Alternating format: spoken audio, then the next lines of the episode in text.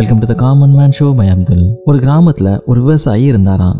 தன்னோட வீட்டு தேவைக்காக தினமும் பக்கத்துல இருக்க ஆத்துல இருந்து தண்ணி எடுத்துட்டு வரத வழக்கமா வச்சிருந்தாராம். தண்ணி எடுத்துட்டு வரதுக்காக அவர் ரெண்டு பானைகளையும் வச்சிருந்தாராம். அந்த ரெண்டு பானைகளையும் ஒரு நீளமான குச்சியோட ரெண்டு முனைகளையும் கட்டிக்கிட்டு ஆத்துல போய் தண்ணி எடுத்து அந்த குச்சியை தோல்ல வச்சுக்கிட்டு சுமந்துட்டு வருவாராம். அந்த ரெண்டு பானைகள்ல ஒரு பானையில சின்னதா ஒரு ஓட்டை இருந்துச்சான் அதனால ஒவ்வொரு நாளும் ஆத்துல இருந்து தண்ணி எடுத்துட்டு வீட்டுக்கு வர வழியெல்லாம் அந்த ஓட்டை இருக்க பானையில இருந்து நீர் சொட்டிக்கிட்டே வருமா வீட்டுக்கு வந்து பார்க்கும்போது அந்த ஓட்டையான பானையில பாதி அளவு தான் தண்ணி இருக்குமா? ஓட்டை இல்லாத பானைக்கு தன்னை பத்தி ரொம்ப பெருமை.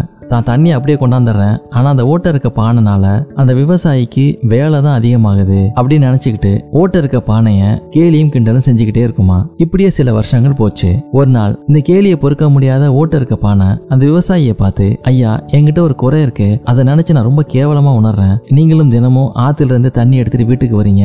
என்கிட்ட இருக்க அந்த ஓட்டையால வழிகள்லாம் தண்ணி சிந்தி வீணாகுது. அது மட்டும் இல்லாமல் உங்களுடைய வேலையும் அதிகமாகுது. நேரமும் வீண் வரையமாகுது. என்னோட அந்த குறைய தயவு செஞ்சு நீங்க சரி செய்யுங்களேன் அப்படின்னு அந்த விவசாயியை பார்த்து அந்த ஓட்டருக்கு பணம் சொல்லிச்சான். அதுக்கு அந்த விவசாயி பதில் சொன்னாராம் நீ சொல்றது சரிதான். ஆனா நீ ஒரு விஷயத்த கவனிக்க தவறிட்ட. நான் தண்ணி எடுத்துட்டு வர்ற வழியெல்லாம் உன் பக்கம் இருக்கிற செடிகள்ல அழகா பூக்கள் வரிசையா இருக்கு பாத்தியா? அப்படின்னு கேட்டாராம். உன்கிட்ட இருந்து தண்ணி சிந்துறத நான் ஆரம்பத்திலே கவனிச்சிட்டேன். அதனாலதான் ஆத்துல இருந்து வீட்டுக்கு வர வழியெல்லாம் அழகான பூச்செடிகளை நான் நட்டு வச்சேன். தினமும் நான் தண்ணி எடுத்துட்டு வரும்போது நீ சிந்துற தண்ணி அந்த செடிகள் மேல பட்டு வழி நடுக பூச்செடிகளா இப்ப நல்லா வளர்ந்து நிக்குது. அதுல இருந்து அழகான பூக்களை தினமும் பறி வச்சு என் வீட்டை அலங்காரம் செய்கிறேன் அது மட்டும் இல்லாமல் மீதம் இருக்கிற பூக்களை வச்சு வியாபாரம் பண்ணி அதன் மூலமாக நான் பணமும் சம்பாதிக்கிறேன். இப்போ சொல்லு உன்கிட்ட இருக்கிறது உண்மையிலே குறையா அப்படின்னு அந்த விவசாயி அந்த பானையை பார்த்து கேட்டாராம். இதை கேட்ட பானை தன்னை கேவலமாக நினைக்கிறத அதோட நிறுத்திட்டு ரொம்ப நிம்மதியாக இருந்ததான் நம்ம செய்கிற முயற்சிகளையோ நம்ம செய்கிற வேலையையோ அது எதுக்காக செய்கிறோம் அப்படின்னு தெரியாமல் மற்றவங்க நம்மளை கேலியும் கிண்டலும் செய்யலாம்.